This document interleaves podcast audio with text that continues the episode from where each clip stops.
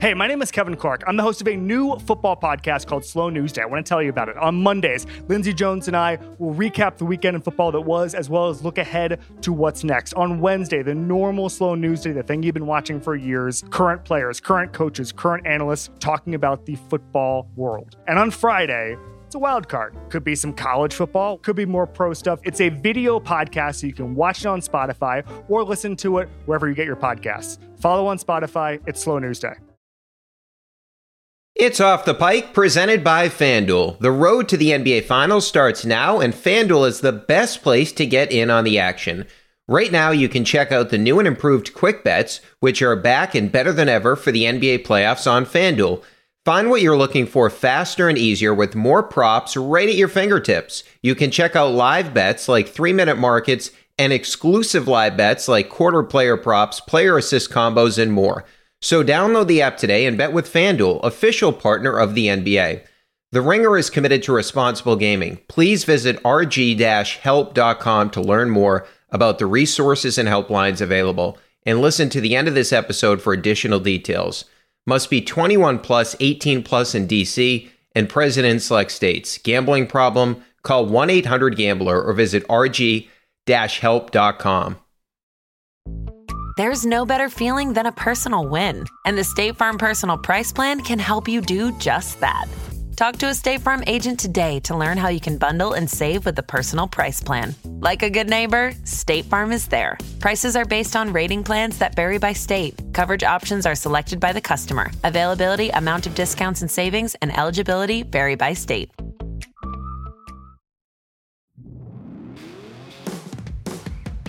Welcome into Off the Pike. I'm Brian Barrett. After the Celtics dropped game one of the Eastern Conference Finals to the Miami Heat, joining us now from The Ringer. You hear him on The Ringer NBA show as well. You hear him on Bill's Pod. It's our friend Michael Pina. Pina, I'm sorry, man. We scheduled this in advance. Like last time when they lost to the Hawks, that was a spur of the moment thing. I'm like, I got to get Pina on to talk about this. We planned this one. I thought it was going to be a win for the Celtics, but man, just a really, really difficult loss after it felt like they did everything right in the first half. I felt they were going to roll the Heat out of the building.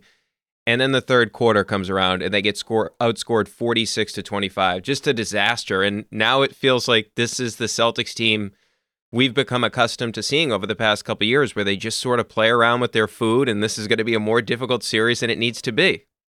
Yeah, I think that you can definitely get a little frustrated with some of the mind numbing mistakes that were made in this game by the Celtics. You had Rob Williams saving uh, a loose ball, passing it to uh, Kevin Love. You have Jaylen Brown just in transition, bobbling a pass for no reason. That's just like I could catch a pass from Marcus Smart and he didn't, and then it went the other way, and Jimmy Butler went to the free throw line, and then I mean, Jayson Tatum's crunch time. Where uh, how many travels in a row did he have? How many uh, like passes directly to Jimmy Butler did he have? Um, really, just frustrating, preventable turnovers that the Celtics had in this game. But I think to me, like the story is just the absolutely absurd shot making from the Miami Heat. Like the numbers there are they shot 54.1% in the game, 51.6% behind the three-point line.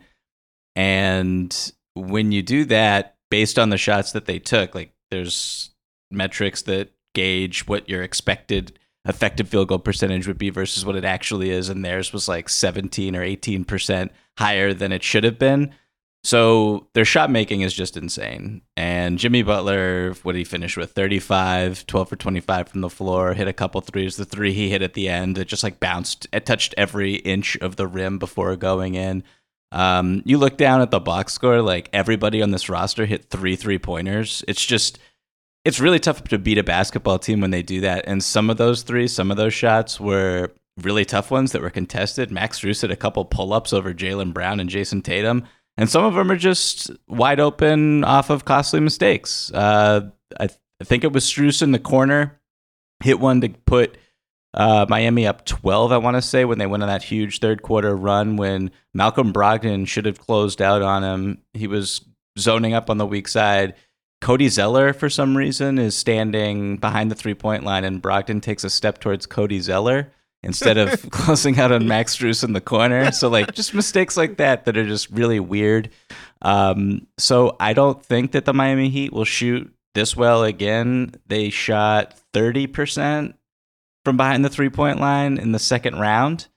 Um, but they also basically defeated the Bucks because of this hot shot making. So it's really tough to like gauge or analyze this team. I mean, when you shoot like this, you just it's really hard to lose in the NBA. I'll just I'll just say that. So credit to the Miami Heat for that. Yeah, and the Celtics, we know that Joe Mazzulla always win, wants to win the math game, right? In terms of the threes, they didn't get enough up. They only hit 10 threes in the game compared to Miami, who hit, what, 16? Mhm. If you told me prior to the game that the Heat were going to hit six more threes than the Celtics and what, outscore them by what, that off the top of my head, 18 points from three point territory, I would have told you you're crazy. This isn't a great shooting team. We've seen that throughout the regular season and into the postseason. So that's one thing. And then the other thing is just the third quarter because it felt like the Celtics entering halftime, they had all this momentum where they really exposed the Heat's defense, where they were just able to get really easy driving lanes. Like Tatum was getting to the basket. Tatum in the first half had 12 points in the paint.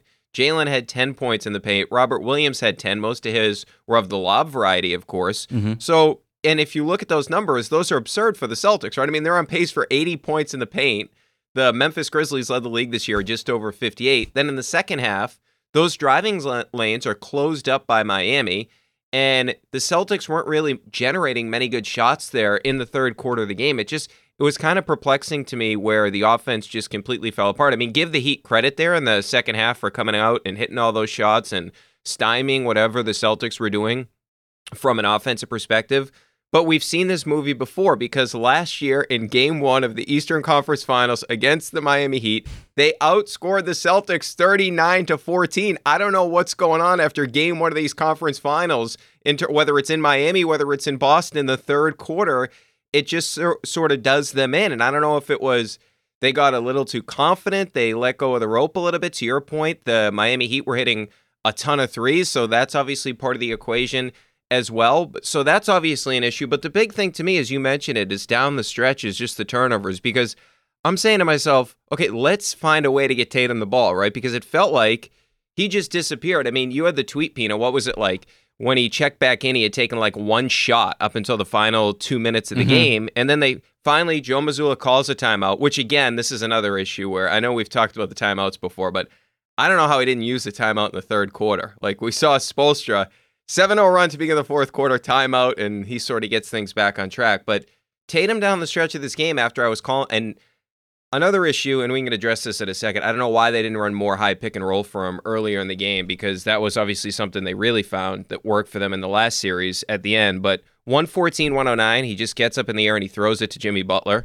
117 110, he travels. 117 110 again, he travels. I mean, this is the best player on the team. This is a guy that just had this 51 point performance. This type of stuff can't happen from Tatum late in the game. Like it's 114 109. You really have a chance to get back into this game. The coach calls a timeout to get you the ball, and he just throws it away. And another thing I would say is, I don't, and I know Jaylen is the second best player on the team, and I've called for them involving Jaylen more, but I don't think you should be bringing Jimmy Butler into any action. Like if Jimmy Butler's covering covering Jaylen late in the game, I don't think you should be bringing him into the equation, especially when he already had what five steals at that point. He finishes with six. So I don't understand that. Like if Jimmy Butler's on you, get away. Like get that guy the hell away. If it's Tatum, get him a screen at the top, get him a high pick and roll so he's going downhill. I didn't understand the lack of late game execution. That was really frustrating.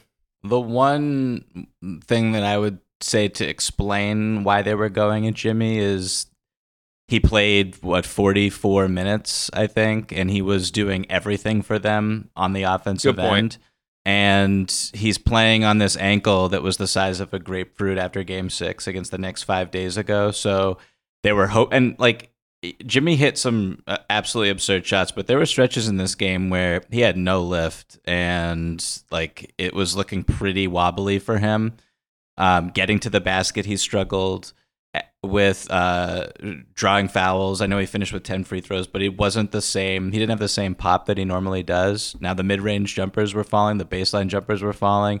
He had the good fortune of uh, being able to hunt Payton Pritchard for some reason. I, I I'm a little Oh my god. dumbfounded by that one. Um, and I guess like this is changing the subject slightly, but like did the Celtics, in your opinion, treat this game like it was a game one where they just played a game seven um, on Sunday? And what I mean by that is, like, if you look at the minute allotment, like, I don't know who, besides Tatum, obviously, he played big minutes, but like Smart only playing 34 minutes. I was he hurt? I don't really. I didn't. They didn't really. T- yeah, he went. He went back to the locker room for something. He was dealing with some sort of ankle issue, and then Jaylen had the hand situation which is a whole different story because he had six turnovers in this game. And now I thought the hand thing was over in the Atlanta series, and now he's dealing with something in terms of the hand. I saw Bill tweet out that it happened during a dunk in at the end of the last game that he ended up re-aggravating that. But he had some of those careless turnovers that we're used to. But to your original point, yeah, they treated it like it was just they were almost like experimenting with things, and they almost got away with it the way they played in the first half. But the Pritchard thing, I got to tell you, that is infuriating. I have no idea, Pina, why Pritchard is coming into the game it when Jimmy's on the floor. I mean, think about it. They checks it. He checked in in the first quarter. Two minutes left. I'm like, why is Pritchard playing? Butler scores right over him, gets the switch. Right. Mm-hmm. Then in the third quarter, he puts Pritchard back in the game. This is when the Celtics couldn't get any stops. Okay, in the third quarter. Joe Mazzulla decides, let's go back to the Pritchard thing, as if Jimmy didn't hunt him in the first half. So right away, he doubles. Uh, well, first of all, Jimmy's on the floor, so he doubles him he ends up finding Martin for a wide open three because Pritchard's on him. They have to come over and double him. Then later on at the end of the quarter, he needs help on a Lowry drive. I don't know why Al isn't staying in the corner, but he needs help, and it leads to another three to make it 103 to 91. So, like, this whole idea of playing Payton Pritchard, I don't get it in this specific matchup when Jimmy Butler is on the other side of the court because I would say, really, outside of like LeBron, he's the guy in the NBA that mismatch hunts more than anybody else. I mean, if you watched any of that Knicks series, you could see it, right? So what I'm trying to figure out is what happened to Grant? Like Grant played a lot at the beginning of the Philly series, then no game 6 or 7, and he was pretty good against Miami last year and my whole thing about Pritchard is this like I don't understand the upside, right? This guy shot 36.4% from 3, Grant was north of 39%. So if you want to steal a couple of minutes, I would rather go with Grant rather than Payton Pritchard. I just, I mean, I guess I just don't understand the whole theory of why Pritchard's playing. Is it to push the ball? Like, what's the idea there? um, it's a great question. I mean, I think he's a better three point shooter than his numbers. I mean, this year it was whatever, like his minutes were spare and um, yeah, he's been better in the past. Yeah, he's been like 39, 40 ish. I mean, I think he's a really good player. It just caught me by surprise because obviously he hasn't been in the rotation. Obviously, I guess Mazzulla saw something when Pritchard matched up against this. I mean, this team is pretty small, and you know they play Gabe and Lowry, Caleb Martin, um, and like increasing the tempo is it could be. I thought they were playing fine with pace though. I like I don't.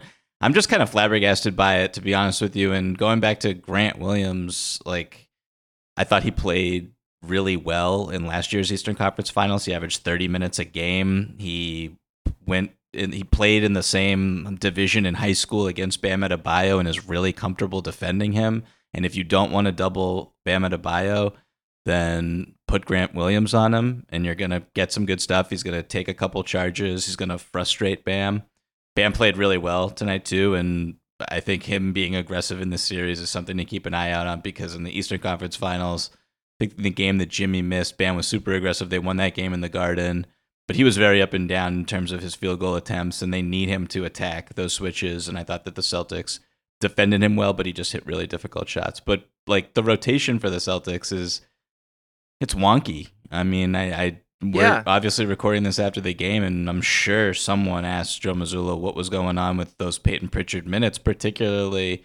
I mean, I guess if Smart is hurt or something was going on with Smart, who re-entered the game late, um, then that would answer it. But for Pritchard to start the fourth quarter, I was like, "What is what is going on here? This is uh, no idea. Really interesting. I uh, he wasn't in the rotation. He hasn't been in the rotation. Um, so game one of the Eastern Conference Finals, not the time to break that out. I would say, but I will say like the numbers are going to be really uh, they're going to pop out from this game. Just the shot making again. I'm going to go back to it with Miami.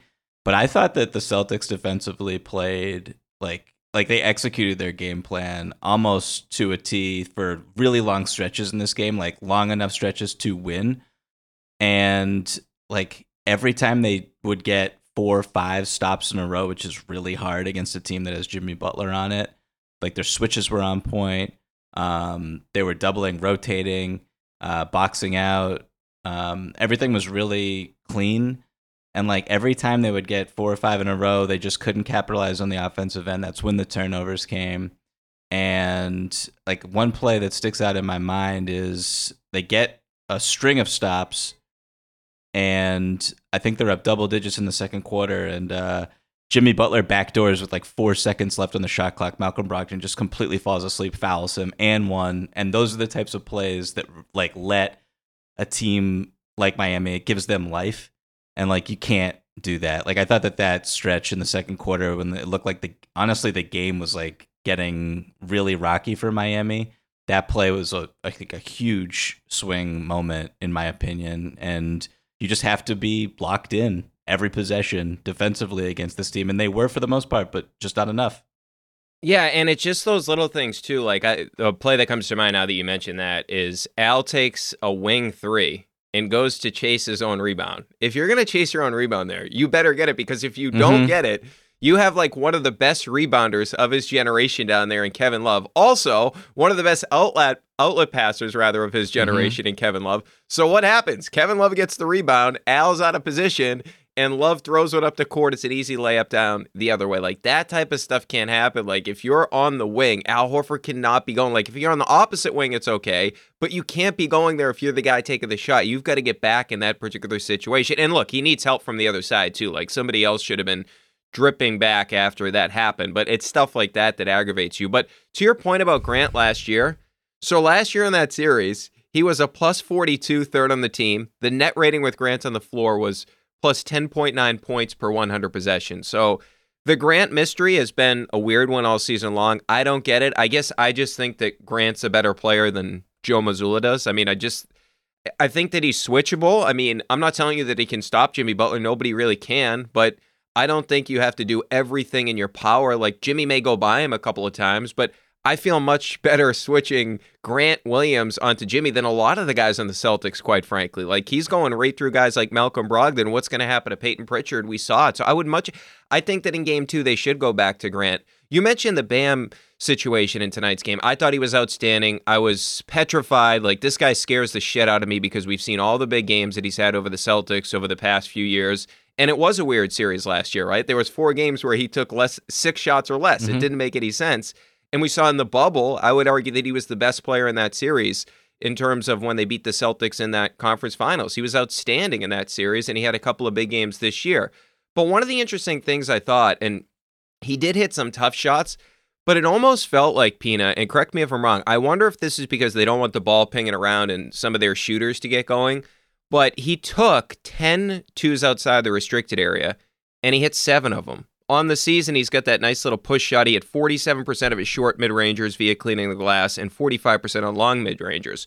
So my hunch here is that this is a math thing that they're going to live because especially in the first half, if you notice, especially when Rob's on him, obviously mm-hmm. he's backing up and they're almost conceding that shot to Bam. So I'm wondering if that's a game plan thing where they're saying, "Hey, let's make Bam a shooter instead of letting him get into the handoff game and all that different type of stuff," or Bam driving, if Rob or Al is up on Bam, drive by, and then he's either going to get a layup or kick because he's a pretty good passer for a big man, right? He's going to find open shooters. Great playmaker. So I work. Yeah, I wonder if that's just like sort of the game plan that Joe Mazzulla and company came up with is, hey, let's let Bam be a jump shooter because we much rather be beat by Bam taking a long two or a mid ranger rather than Bam being able to play make or get to the basket, kick it out to open shooters. No, that, I think you hit the nail on the head. Like it's simple math. Uh, he's a pretty good shooter. He takes jump shots in the paint, which basically no one in the NBA does. He knocks them down at a decent clip, but two is less than three. Um, when he gets guys going on those DHOs, Strus, Duncan Robinson played in this game, which kind of surprised me to be honest with you. And they didn't really go at him at all, which also was a little frustrating if you're the Celtics. Um, you want to yeah. take advantage or of those love. minutes. Yeah. Um, so no, I mean, like with Bam, yeah, keep him out of the restricted area. Try to contest everything you can, make it tough. He hit tough shots. You got to tip your cap. That goes back to just like their low shot quality and um, their incredibly high effective field goal percentage in this game. I will say, now that we're talking about Bam, one thing that was really fascinating to me is the matchups with the starting fives. Um, Al Horford starting the game on Jimmy Butler. I don't know if we're going to see that again. I thought that was like a really, it was interesting, but a little cute for me. Like, I don't get it.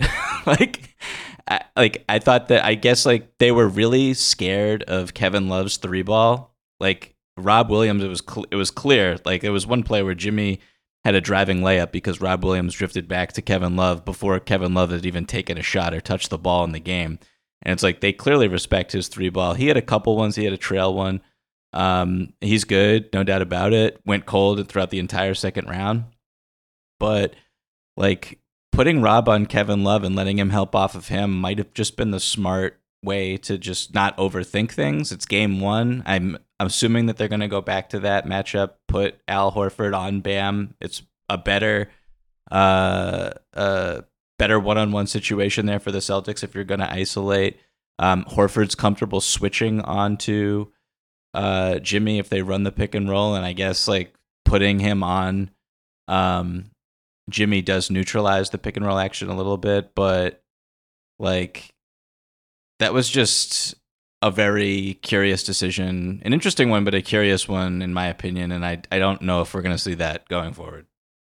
Yeah, I'm wondering if part of the thought process there was, well, he's gonna get a screen anyway, and if we stick Jaylen on him at the beginning of the game, he's gonna get screened off. But I would say this, like I I, I noticed that in these games, and maybe part of it is just hey if that happens, let's have Al off him a little bit and dare Jimmy to take jump shots. And Jimmy, like entering the this game in the postseason, was 34 of 80 on pull ups, 42.5%, 9 of 28 on pull up threes, 32.1%. So maybe it was, hey, let's dare Jimmy to be a jump shooter, but obviously it didn't work because he got to the free throw line 10 times in the game. But going back to the whole idea of like the switching, and we saw it with Pritchard, where mm-hmm. you're having to help him. And I, I know I'm singling out Pritchard because he didn't even play that much in this game, but in general with them, I do feel like at times they, they sort of like give up on the switch too easy. Do you know what I mean? Like, and I know this is sort of their ethos going back to last year, where they were the most switchable team in the NBA, and it made them last year the best isolation defense in the league, which of course is not the case this year.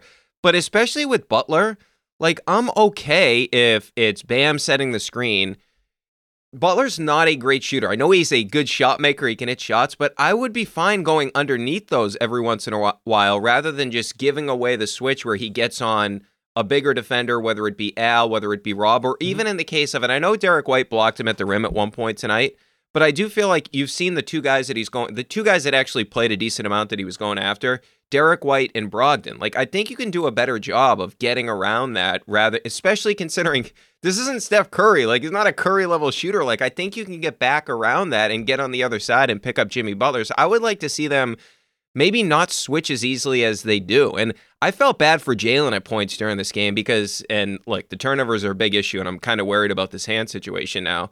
But there's possessions where Jaylen covered like four guys the entire possession, and like mm-hmm. he's just switching on everything, and nobody else is like getting through anything. So I wish at times they would do that. Just get go underneath it with Butler, pick him up on the other side. He doesn't want to take the pull up. If he settles for a pull up, I'm I'm considering that a win for the Celtics, and I know he's going to hit some of them, but I'd much rather that than every time this gets this guy gets in the lane, Pina, it's okay. Jump stop. I'm gonna fake this way. I'm gonna fake this way. I'm gonna get hit. I'm gonna get to the free throw line. So make him hit pull up jump shots. I'd much rather that be the case. Yeah, I think that they'll switch up the coverages as the series goes on for sure.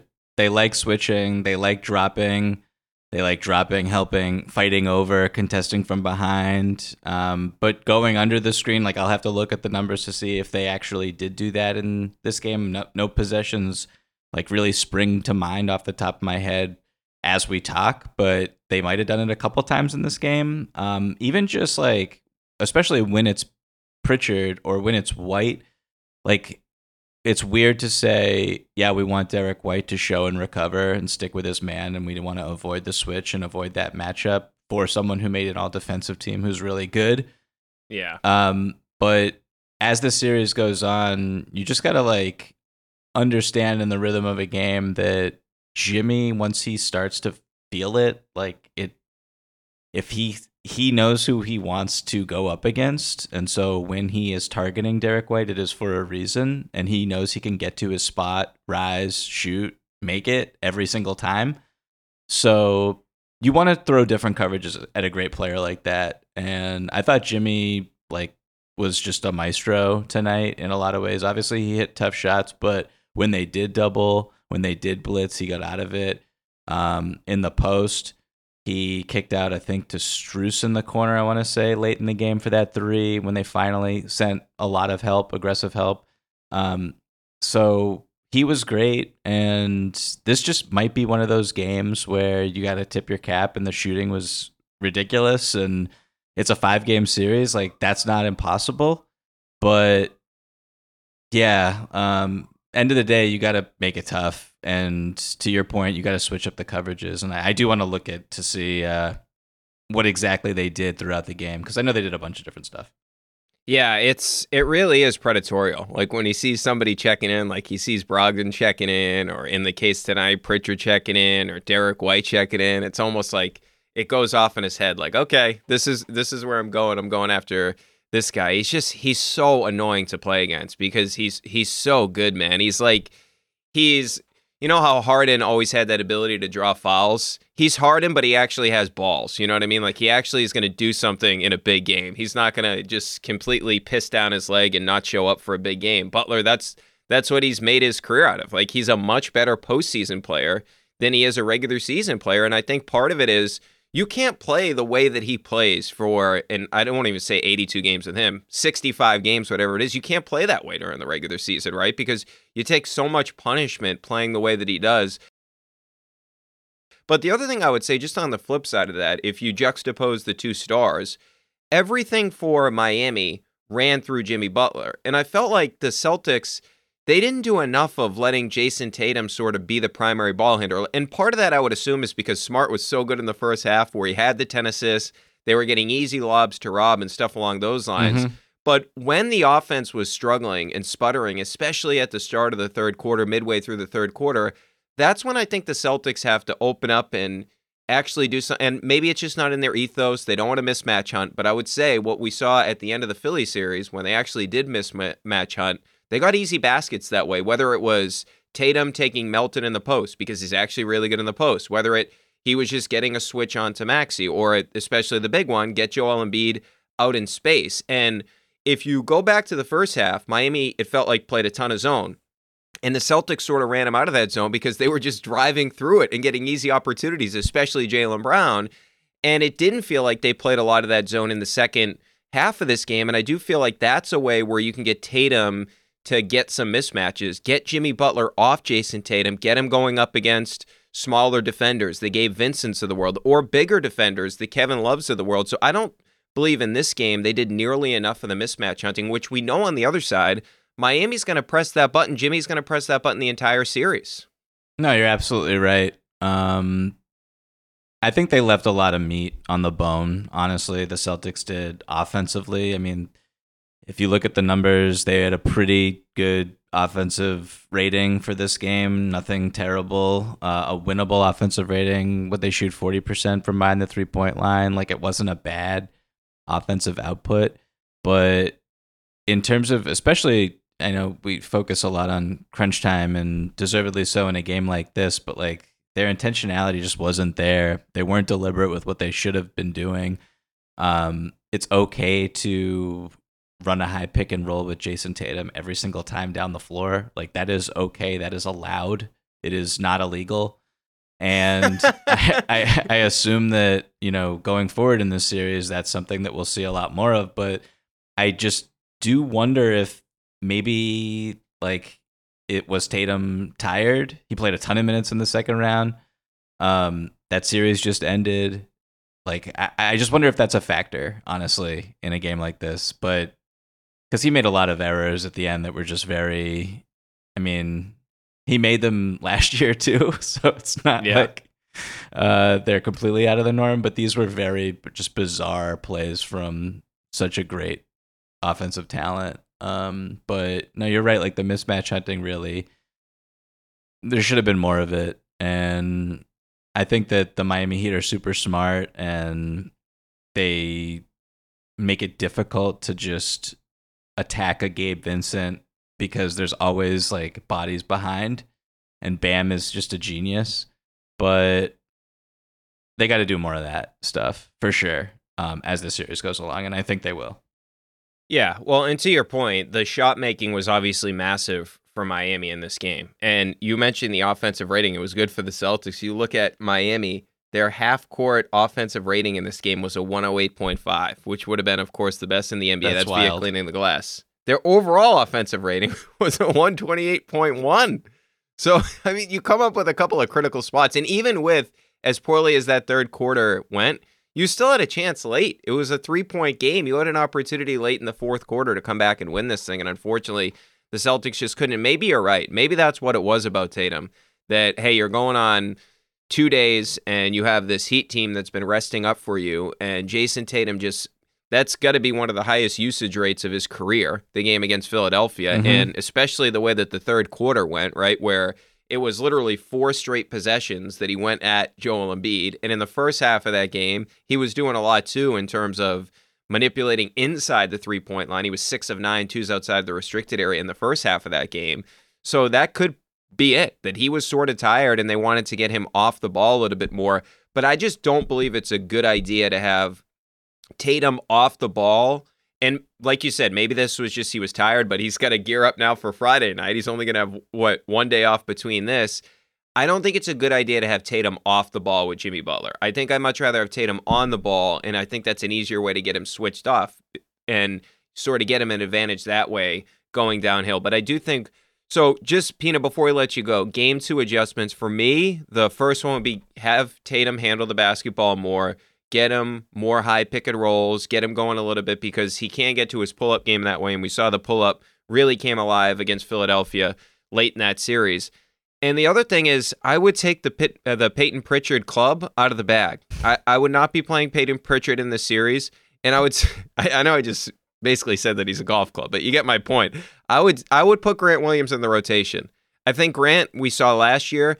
I don't know what it is about this coaching staff compared to last coaching staff, where the coaching staff last year really really liked Grant. This coaching staff seems to have soured on him. And look, there's been times this year where his defense has not been good as good as it was a year ago, but I don't think he did anything wrong in the Philly series. I, I don't think he did anything where you say, hey, Grant Williams definitely shouldn't play the rest of the postseason, but it just, I don't know. It's just, the whole Grant thing to me all year has been weird. And I was shocked tonight when I saw Payton Pritchard getting minutes in the first quarter and not Grant. I guess maybe part of it is that they want those when it's only one wing, when it's either Jaylen or Tatum by themselves with one big Al or Rob. They Mhm. want three guards because we did see that Brogdon, Derrick White, Marcus Smart lineup. I do like that, but I don't like it when it's Pritchard instead of one of those other guys because Brogdon's clearly the worst defender out of the Smart, White trio, Smart, White, Brogdon trio. But he's a much better defender and he's much bigger than Payton Pritchard. I would just give Grant some minutes. And what's Grant can Grant's a good three point shooter, despite the fact the numbers are down in the second half. He still finished close to forty percent as a three point shooter this year. So those would be my adjustments.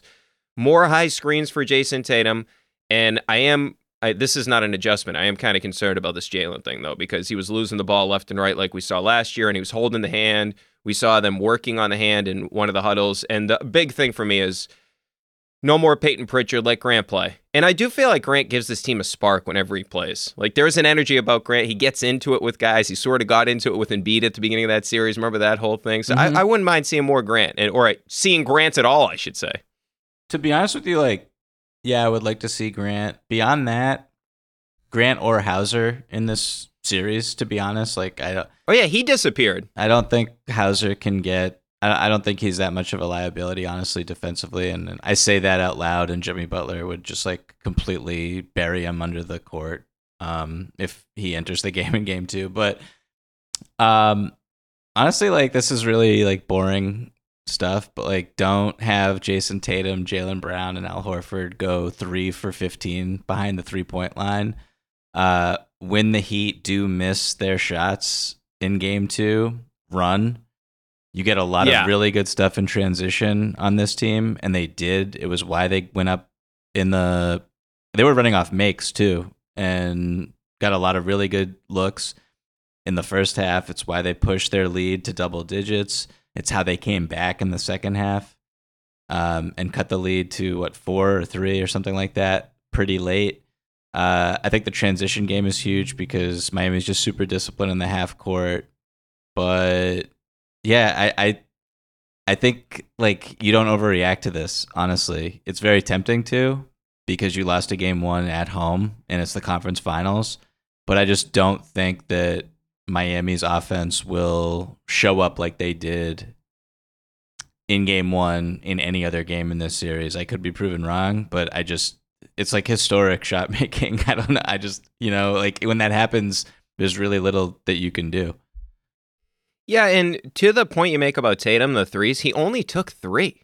In the second is half, this yeah. is or in the game, yeah, and he In took the none, of the, game, none he- in the second half, yeah. Yeah, he only took three threes in the entire game, which is you would think he would be taking more threes considering what he did in game seven. And to my idea about getting him more involved in terms of running the offense, he only had the one assist. Now he easily could have had more, as we know. Like he fed one to Jaylen, and Jaylen just completely lost the ball going up for a dunk. But what we saw is Jayson Tatum as a playmaker has matured a ton this year. So and some of us had him as four assists as part of a parlay, which didn't hit, although the money line didn't hit either for the Celtics. I had Tatum 30 points, Tatum four assists, Brogdon 15. Brogdon did get to 15. He had 19. Brogdon two threes, and Celtics on the money line. So I hit three of the five. It doesn't count though. You don't win anything for that Pina. So maybe that's why I want Tatum more involved so he can get his assists. Thanks to our friends at FanDuel for the parlay we had. But I, I mean, I thought I was going to hit it in the first half. He had what 18 points at halftime. I'm like, oh, he's definitely going to get So three close, assists man. You were so Yeah. close. Uh, and they're gonna win. They're definitely gonna win this game, man. I just feel like, oh, they, I, oh, they, they, the way they came out, Pina. I was hyped. I'm like, they are driving the, they are getting to the rim whenever they want, and then they come out of halftime, and man, it's gonna be a tough series. So my pick prior to the series was Celtics in six. hmm I'm not ready to come off that yet because I do feel like you could categorize this as, and I know it was some shot making on, and all that, but in some sense, when you give up that, when you give up 46 in the third quarter, be categorized as a stinker. I had a Jimmy game slash Bam game and a stinker, so I'm going to still stick with six. What was your prediction prior to the series? I had Celtics in six as well, and Sticking with it I'm or seven? hundred percent sticking with that. Yeah, I'm pretty confident with that. Um, like they're just so much more talented. They're so much deeper. As the series goes on, I think that that will prevail. And Jimmy is amazing. Jimmy, Kyle Lowry, Bam. There's just a lot of weight on their shoulders. I mean, Kyle Lowry in the second quarter, what was that? Like, I mean, I know he's been playing Oh. like great basketball in this postseason, but that was uh that was vintage. Like I was not anticipating that at all. So uh I don't know if we'll see that degree of uh just like them being able to blitz the Celtics with jump shots again. Um like the Celtics did a great job protecting the rim, etc. So uh stick to what they did, keep the defensive intensity like it was. Um communicate, get back in transition. Don't let Kevin Love beat you with any outlet passes, and I think they're in pretty good shape. Yeah, it's a good point on the love thing. Also, the Lowry thing. How many years are you going to have to deal with this guy, Pina? Going back to the bubble. That guy was annoying in the bubble. That series should have never gone seven games against Toronto, although we do have the Taco play in that series, too. Remember that? Iconic, Taco was of like, course. It's great. he didn't do anything. They still hit the three. Who was it that hit the three? OG Anunoby. Yeah, OG Anunoby, right? That's that's who it was. And then last year he's doing Lowry things after he came back after the two game absence. So Mhm. I just I want that guy out of my basketball watching life. No disrespect to him and his family, but the charge taking, I just I can't do it anymore. All right, that is Michael Pina from The Ringer. You hear him on The Ringer NBA show as well. He's on Bill's Pod. Pina, thank you so much for the time, man. We really appreciate it. And enjoy the Lakers Nuggets game on Thursday. It'll be less stressful. You're not as invested, right? It'll be although you're pretty invested in Jokic, man. I'll say that. You're pretty invested in Jokic. Does it come across that way? I'm trying to. I'm trying to tone it down. and Dude, he's so good. He's amazing. He was so good. You know, before we go, you know my favorite part about the Jokic thing is like everybody's acting like the Lakers figured something out in the second half. It's like, well, the Nuggets had Aaron Gordon in the dunker spot, so Anthony Davis could just come over and muck everything up. I'm pretty sure Jokic is going to be able to figure out Rui, like as if Rui is the Jokic stopper. I mean, unbelievable. It's like, who was that guy back in the day that said he was the Kobe stopper? Ruben Patterson. Patterson? Ruben yeah, Patterson. Ruben Patterson. Yeah, and Rui Rui Hachimura, not. I don't think Jokic is losing sleep over that matchup. I'm not gonna lie. Uh, I think the Nuggets will be fine. I, I I'm confident in that. All right, that is Michael Pina. Pina, thanks so much for the time, man. We appreciate it. Of course, dude. Thank you. Welcome back into Off the Pike. Great stuff there from our guy, Michael Pina. I love having Pina on because he's the voice of reason. He calms me down. You still got a lot of time in the series if you're the Celtics. I expect him to bounce back and win on Friday, but that was just difficult. That third quarter, I still, I cannot comprehend the no timeout from Joe Mazzulla. And one other thing I'd mention is, and we mentioned this with Chad Finn the other day, is can we stop with the wired up segments? If you want to show me the wired up segments, don't take away some of my TV. I want the whole picture where I can see the game. I don't need to see Malcolm Brogdon talking to his teammates. And another thing, I told Chad Finn about this the other day. How do we miss made baskets? How is that possible? You're missing made baskets in the Eastern Conference Finals. Pick it up. And by the way, Reggie Miller, we thought he'd be bad. He was absolutely atrocious tonight. At one point during this game, Reggie Miller said, that you need to hit free throws on the road. Thanks, Reg. I think you need to hit free throws at home too. And then the other thing he said is when Payton Pritchard came in in the first quarter, he said, "Well, they went to Payton Pritchard in Game Seven. No, they fucking didn't go to Payton Pritchard in Game Seven. Did you not watch it, Reggie? Payton Pritchard played in Game Seven in garbage time. He didn't play in the actual game. He made it like this thing, like, well, they went to him. No, they didn't go to him in Game Seven. Oh, and I do like Van Gundy. I think Van Gundy's good. Obviously, everybody loves Harlan. He's awesome, but man." And Harlan did have a great call tonight. At one point, he said Jimmy freaking Butler, which I thought was awesome. You don't ordinarily hear that on a broadcast, the word freaking. So that was pretty cool. All right, let's get to a couple of calls. I'm sure you guys are fired up after this one. 617 396 7172, the number. All right, who's up first?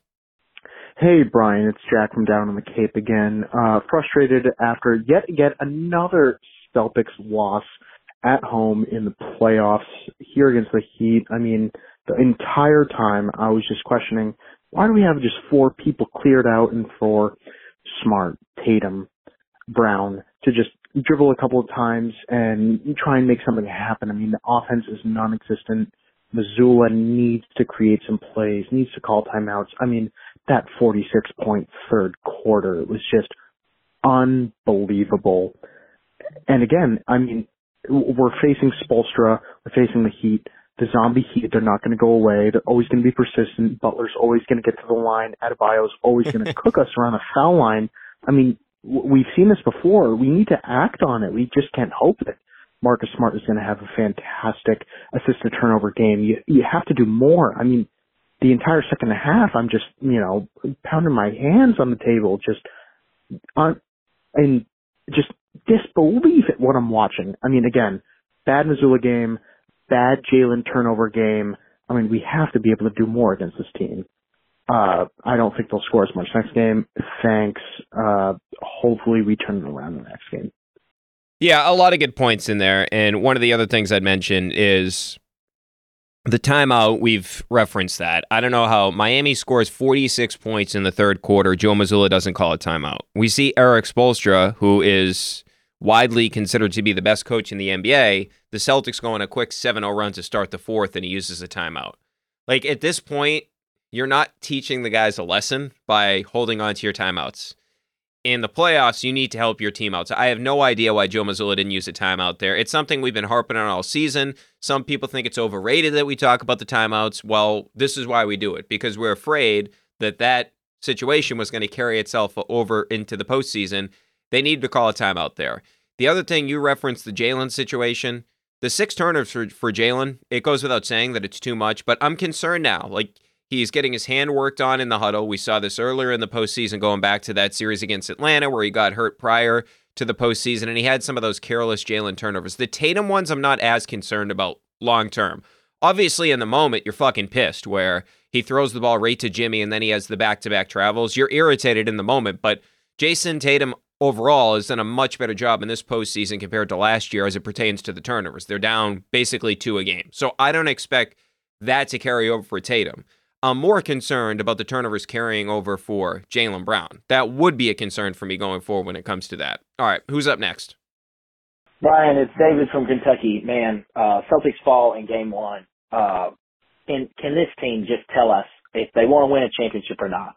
Um, it's it's right there in front of them. We see it, you know, in the first half of tonight, and even for that first what was it, um, ninety something seconds coming back from the the third quarter into the fourth. But um, I I just don't I don't know um, if that's what they want because uh, I'd like to know because if they just don't want to win one, I'll stop watching, save my time, save my blood my blood pressure from rising, and and uh, I don't know, maybe just have a, a better overall life quality. But if they do want to win, it's right there in front of them. Uh, I don't think playing Pey- Payton Pritchard uh, is is the way to get there. Uh, I don't think that uh, teams going on a, a 40 to 25 run or 45-25 run on you in a quarter and you taking zero timeouts during that time uh, is the way to get there. Uh, the lack of intensity, uh, the lack of focus, it's, it's all the same stuff.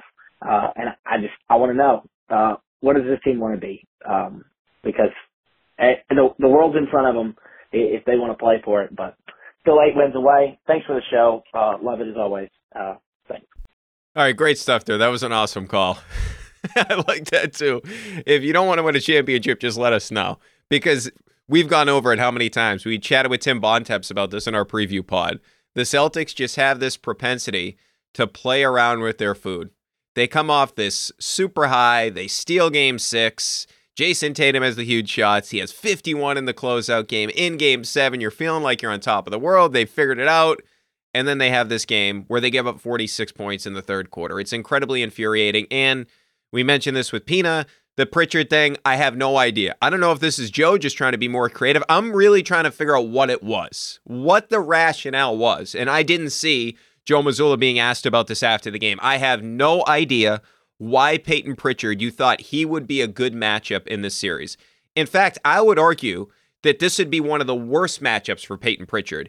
It would be worse than playing him against Philadelphia because Jimmy Butler right now is a better guy in terms of going after a mismatch than James Harden. He is the one of the best guys in the entire NBA. You can see him. He's waiting. He waits multiple times. Like he'll get a screen and it's not the guy he wants to go after. He'll get another screen, like two, three times in the same possession.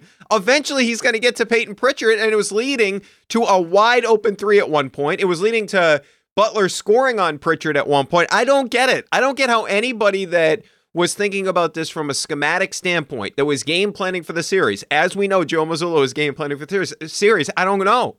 And I know that Grant hasn't been the same defender. I'm not even saying it has to be Grant, but why does Pritchard have to play? And I know that he cut down the rotation, so maybe guys are tired. Maybe that's part of it. And Pina mentioned maybe there was some fatigue factor, but I don't understand. Even if you don't want to play Grant, why do you have to play Pritchard?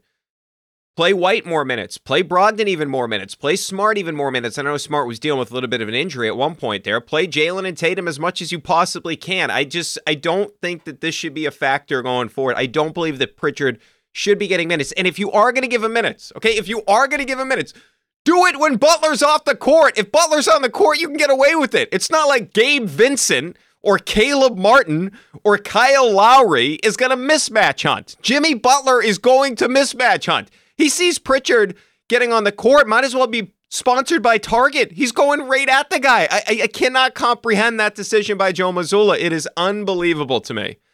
All right, great stuff on the calls, guys. Remember, if you want to leave a voicemail after game two of the series on Friday night, we'll be potting for you after that on Friday, 617 396 7172. The number you can also email us at offthepike at gmail.com.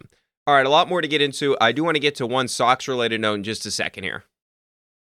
Welcome back into Off the Pike. All right, I did want to get to this real quickly. Doc Rivers, of course, let go earlier in the week, and I'm just sort of wondering what his legacy is. He won a championship with Kevin Garnett, who was the best player of his generation. You give me the Ben Wallace stuff. He won all the Defensive Players of the Year. Of course, KG won Defensive Player of the Year in 08, and KG could switch on to guards, guard basically any position. And he won his championship with Garnett, as we mentioned, unbelievable defensive player, unbelievable player in general. Pierce, a Hall of Famer, and Ray Allen, one of the greatest shooters of all time. I mean, we're talking about he's in the family photo of the best shooters ever. And he's now 16 and 33 when his team has three wins in a series. Think about that. If you juxtapose that with Spoelstra, who the Celtics are going up against right now, Spoelstra is 21 and 11 in those games. Steve Kerr is 23 and 11. Doc has lost three 3 1 leads, four other 3 2 leads, and a 2 0 lead. He is 6 and 10 in game seven. And remember, this is where the whole Doc thing, maybe I'm just scarred by what happened with the Celtics because remember, he signed a five year extension with the Celtics in 2011. And then he was out in 2013. He goes to the Clippers. They trade him away there because Doc didn't want to be part of a rebuild. He said he didn't have it in his heart, right? So he goes there, tries to latch on with that group. Never made it to a conference finals with the Clippers. They didn't make it to the conference finals until after he left, right? They lost to the Thunder in 14, lost to the Rockets in that epic collapse in 2015. Then in 2020, he gets the Kawhi Paul George tandem. They lost to the Nuggets after being up three games to one in the bubble. And then he goes to the Sixers. He loses to the Hawks with Trae Young in 2021. I remember that's the whole Ben Simmons situation, but still, Doc was the coach. Lost to the Heat in 2022 last year, and now he lost this lead to the Celtics. He's coached Paul Pierce, Ray Allen, Kevin Garnett, Chris Paul, Blake Griffin, Kawhi Leonard, Paul George, Joel Embiid, and James Harden. He has one championship. And he has not been to the conference finals since he left the Celtics the guy that replaced him in Boston after they decided to rebuild and Doc quit on the team, Brad took the Celtics to the Eastern Conference Finals three times. Ime took the Celtics to the conference finals and the finals. Joe Mazzulla took the Celtics to the conference finals, of course, this year, although we had definitely some questions about Joe Mazzulla in this game tonight. Doc is the guy that wanted to get ahead and get out of his contract with the Celtics and try to latch onto another team to get another championship. I just don't see how anyone looks at Doc Rivers, and I know Stephen A. Smith was complaining that Doc got fired and all that. I don't know how anybody thinks he's a great coach. His crowning achievement is something that most coaches in the NBA could have done. Don't you think a lot of coaches could have won a championship with Kevin Garnett and Paul Pierce and Ray Allen? And remember, that team was built on its defense, and that defense was put together by Tom Thibodeau, who teams across the league started to use his principles. That's how they started to, that's how Tom Thibodeau became the head coach of the Bulls, everybody wanted his principles. And we can get into a whole different thing about him and the minute totals and all that different type of stuff. But the real problem with Doc Rivers is I just don't see the achievement. I mean, you look at Erik Spoelstra, for example, post LeBron, he brought the Heat to the finals, and he's in his third trip to the conference finals since LeBron left. The greatest player of his generation left, and Erik Spoelstra has had this team back in the conference finals three times. Doc hasn't been back since he hasn't coached Garnett and Pierce and he's coached really good players. The players that he's coached are much better than the players Spoelstra has coached. And Jimmy Butler's in that conversation, of course, but we went through the list. Kawhi, Chris Paul, Blake Griffin, Paul George, all these guys, Joel Embiid. He's coached MVPs, right? And you think about it throughout sort of the history of the NBA, guys winning with different type of teams. Like going back to Gregg Popovich, he won with the Twin Towers early, and then he won with Duncan as arguably the best player at that particular point in time. And then in 14, it's pace and space. And he didn't even like that. He didn't even like the three. Remember, Popovich talks about all the time. He thinks the three has ruined the game and all that. So I just look at Doc Rivers, and isn't it fair to say what has made Doca considered to be a great coach in 2008 was the players and the GM Danny Ainge that put the team around him? the whole idea of Doc saying after that game six and prior to game seven that analytically we won by 20, that's when I knew the Celtics are going to beat Doc Rivers and company. So it appears maybe he gets a different job, but I just don't understand the appeal of Doc Rivers. He burns out all these different destinations. He quit on the Celtics way back when. I just don't see how anybody could look at Doc Rivers and think he's a great coach. I don't know what he does to really help his players. And not to diminish like the guy has been a NBA coach for a long period of time, but I just don't see greatness in Doc Rivers. All right, I did want to get to the Red Sox quickly here because they end up beating Seattle, which they needed to do. They beat them on Tuesday as well. So they take two of three in the series after the slump. And the slump had been tough because Sale was so good on Saturday, Paxton was so good on Friday, and unfortunately, you lose both those games because Jansen gives it up, and then you're not good on Sunday, and Houck is not good. I'll get to him in a second in that game on Monday. And a couple of things. First of all, big news for Rafael Devers. Marco Gonzalez was terrible in this game for Seattle. They beat him up, but Rafi singled off him in the first, and he got another single off a lefty in the fifth inning. and this is big because one of the things that I've thought about with Rafi is if he wants to be an elite player, because he's already an elite slugger and all that, and he's improved immensely in terms of his fielding. But if he truly wants to be considered one of the best players in the sport, he needs to start hitting left handed pitching. So, two hits tonight, because if you look at the numbers on the season, 228 against lefties, 279 on base percentage, and a 770 OPS. Last year, 272, 315, 424, 739. 2021, 278, 345, 405, 751. So the point being, he's never really been good against lefties, and he's not getting better. So he's hitting for a little bit more power this year against lefties. I hope that this sort of gets him going, and I know it's just one game, but he needs to start hitting lefties because you think about some of the best hitters in the sport. For example, Yordan Alvarez, who scares the shit out of me every time he plays the Red Sox. His numbers against lefties this season as a left handed hitter 326, 373, 587, 960. Think about a guy like Ronald Acuna Jr., who the Red Sox just played. 350, 430, 607, 1036 against righties as a right handed hitter. This is the neighborhood that Rafael Devers, with that $330 million contract, needs to be living in. He needs to be one of the best five to 10 hitters in Major League Baseball. And right now, what's holding him back is he chases way too many pitches. That's been going on throughout the history of his career. And secondarily, he does not hit left handed pitching. He needs to do a better job of hitting left handed pitching because if he wants to be in that category, he needs to start doing that. And unfortunately, it just hasn't happened. I don't want to be too critical of Rafi because he's a great player. I'm not saying that he's not a great player, but bottom line is if he wants to be in MVP conversations down the road, got to start hitting lefties. And hopefully, tonight was the start of something. Uh, by the way, Verdugo left the game on Tuesday, nailed a double off the wall, and then he was running around the bases, groin tightness. They say it's precautionary, so let's not get too worried about that. Okay, Bello in this game on Wednesday night. Good outing, but a weird outing. He had issues with his command, which hasn't been an issue this season.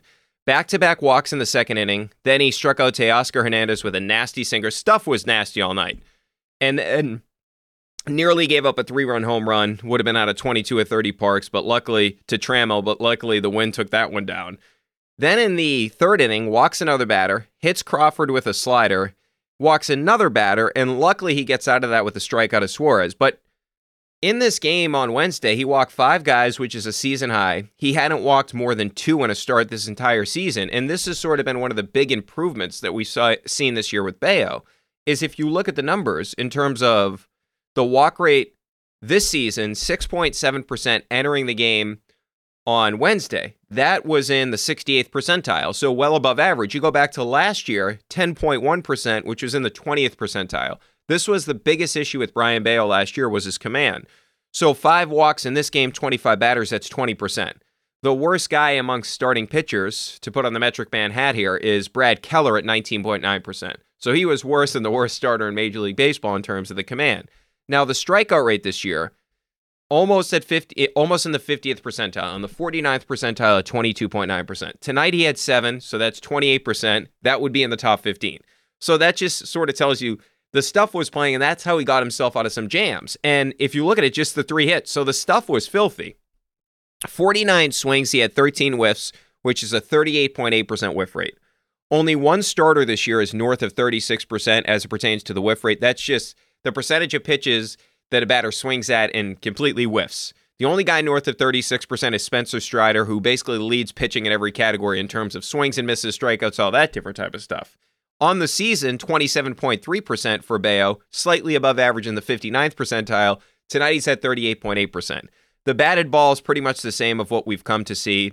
The previous four starts to this one, he was at 65.6% in terms of the ground ball rate. That was third among starters during that stretch because everything has so much sink on it. The changeup's going away from hitters, right? Disappearing. The batted balls in this game, seven ground balls, 58.3%. So that was there. So the stuff was unreal. I mean, he got 13 called strikes with a sinker. that stuff was nasty. He got five whiffs on nine swings with a changeup. So actually, the stuff I would argue that it's the best it's been all season, and he's got nasty stuff. He, you could argue, he has the best stuff on the staff. I mean, Sale, of course, we know what he's been historically. Paxton's got a good fastball, but he's got a nasty sinker. He's got a really good changeup. His slider's been effective this year. This stuff is electric. The one issue that I'd have in this game, I mentioned the walks. This is the disappointment. and the Red Sox win the game 12 3, but he should have gone more than five innings. You have stuff like that. You should be going more than five innings. So that's the one step back that he took in this game. So it's a weird outing, right? Because the hit and miss stuff was better than it's been all season long, but the command was worse than it's been all season long. So I'm more encouraged than anything else because maybe it's just something they look at, they go back, they say, hey, you were doing this, and they fix it, right? And he did show the ability to get out of some jams, which is great to see. But I, this is a game where he, based on the stuff that he had, he easily should have gone seven innings, give up one run, and have 11 strikeouts based on the stuff he had, and he just didn't have the command, which is the only disappointing thing. By the way, I would like to say it's really nice to have Turner in this lineup because he hits the home run to make it five to nothing in the second inning. He now has home runs in back to back games. Got Gonzales on a hanging curveball. Entering Wednesday is 20th in baseball and strikeout rate at 14.5%. And he's so good to have at the top of that order where he's hitting 269 entering this game with a 360 on base percentage. He's very difficult to strike out. It's just a great guy to have in front of your power hitters because the comparison between him and JD obviously, JD in his prime, one of the best hitters in the sport, had for a four year run, he was one of the top five hitters in Major League Baseball. But as JD's gotten a little bit older and he doesn't have the same power that he did previously, he strikes out more. So at this point, Turner is an upgrade over JD Martinez. Chaim Bloom got that one right. And Turner is the perfect fit because you have enough guys, whether it's Yoshida, whether it's Raffy, Duran's hitting for power, Casas is starting to come alive. So when you have all those different guys in the lineup, it's more than enough with Turner, even if the power numbers aren't there. Although, like I said, past two games starting to hit for a little bit of power, that's massive just to sort of have that guy that is a very difficult guy to pitch to, that pest at the top of the lineup. That's what I love about Turner. Okay, news related item for the Red Sox. You may have seen that Pivetta was hanging out in the bullpen. Alex Cora said after the game, Pivetta is going to the bullpen, which, thank you. It's something this team needed, although I'm not sure he's going to be good there. If you look at his start the other day on Tuesday, luckily the Red Sox win this game, but he gets the first two hitters of the inning in the fourth inning. Up until that point, no runs. Then he gives up a single to Suarez. No big deal. Single, two out single, it's all right. Then he walks Raleigh, one of the biggest problems he has. Five pitches, three of the four balls that he threw non competitive. Hernandez then tripled on a ball that Duran dove for. It would have been a hit no matter what, but it's a triple because Duran dives for it. That makes it a 4 2 game. And by the way, it was a four seamer middle middle. It was a bad pitch, but you knew once that happens where Duran dies for it and he misses it, and Duran's been really good in the field. That was obviously a misplay in that particular situation. You knew Pivetta is going to come undone, right? So what happens after that? 4 2, Trammell homers on a four seamer, middle, middle, 93 miles an hour. Because Pivetta, he just doesn't deal with adversity well when he's on the mound. It just falls apart for him so quickly. So if you look at the numbers now over the last six starts, 839 ERA, which was 76 out of 77 starters during that stretch. 610 FIP, which was 75th. 166 whip, rather, which is 75th. 301 opponent's batting average, 72nd. And the win probability added, 74th in Major League Baseball during that stretch. On the season, the hard hit rate, balls off the bat 95 plus, it's at 51.3%. Only Brady Singer and Michael Kopech are worse. 34 or 13.4% rather barrel percentage, only four starters are worse, and 2.03 home runs per nine, only 10 starters are worse. ERA, whip, FIP, hard hit rate, barrel percentage, all worse than they were last season. He's getting worse, not getting better. And he's now 30 years old. It's over for him in terms of a starter. Alex Cora made that abundantly clear. He can't pitch against the Yankees. 306, 978 OPS. Blue Jays 272, 824. He can't pitch in the division. I'm glad that Cora made the announcement that he's out of the rotation and he's going to pitch out of the bullpen. I just don't believe he's going to be very effective there because he's not good the first time through the order. Now, the guy that I would put into this rotation, he's going to be activated on Friday is Kutter Crawford. And I know they're going to have Kutter Crawford in a bullpen role and Whitlock pitched the other day as well in Worcester. He looked good. He's going to have another outing in Worcester before he comes back with the big club. But if you look at Crawford, 2.9% walk rate on the season, that's in the 98th percentile.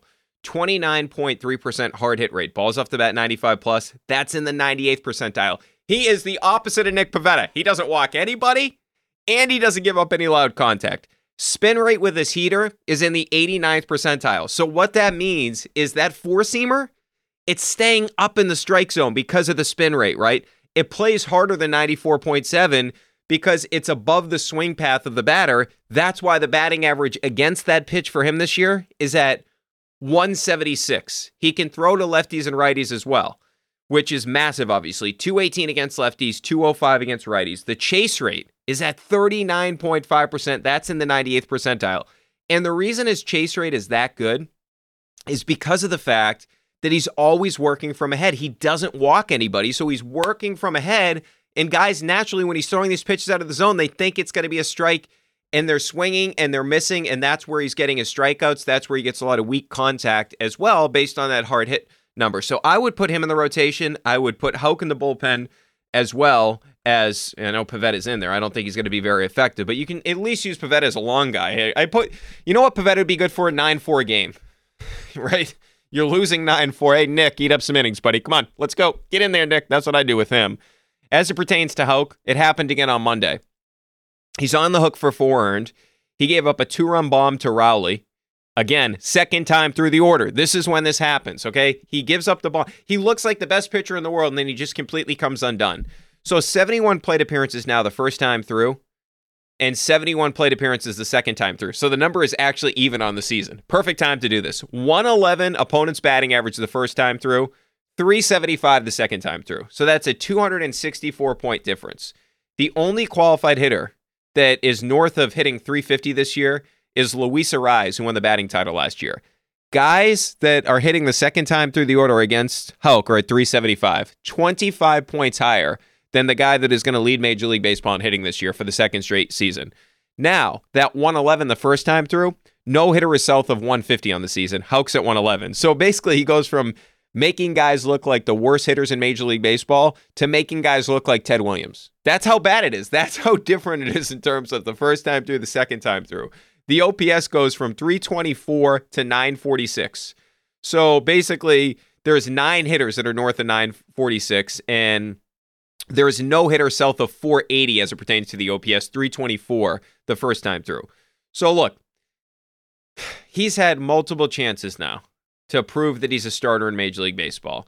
And the numbers are getting worse the second time through. For his career, it's 281, 737. And as we said, this year, it's 375 and 946. So he hasn't been better. Now, the positive thing about Houck, if you compare him to, of course, Nick Pivetta, is the numbers are really good the first time through. I believe that Houck, and we saw it last season, he can be a legitimate bona fide weapon out of the bullpen. So if it's me, Crawford's going into the rotation, Houck's going into the bullpen. You're still going to have Kluber there to eat up innings.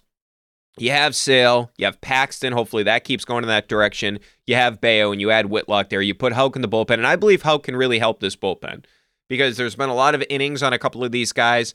So that's what I'd be doing. I would put Crawford in the rotation. That's the big move I would make. I'm glad to hear that Pivetta's not going out there anymore because the guy is allergic to soft contact. He's allergic to having good command. He's just the reality is this. He's just not good. He's not a good pitcher, okay? And hopefully now going forward, we never have to see this guy start in a Red Sox uniform again. All right. We'll be back with you on Friday after game two, Celtics and Heat. Hopefully, we're coming to you after a win for the C's. Remember, you can leave us a voicemail 617 396 7172. 617 396 7172. Email your thoughts and questions to offthepike at gmail.com. Thanks to Jamie McClellan and Steve Ceruti for producing this podcast, and we'll chat with you guys after game two.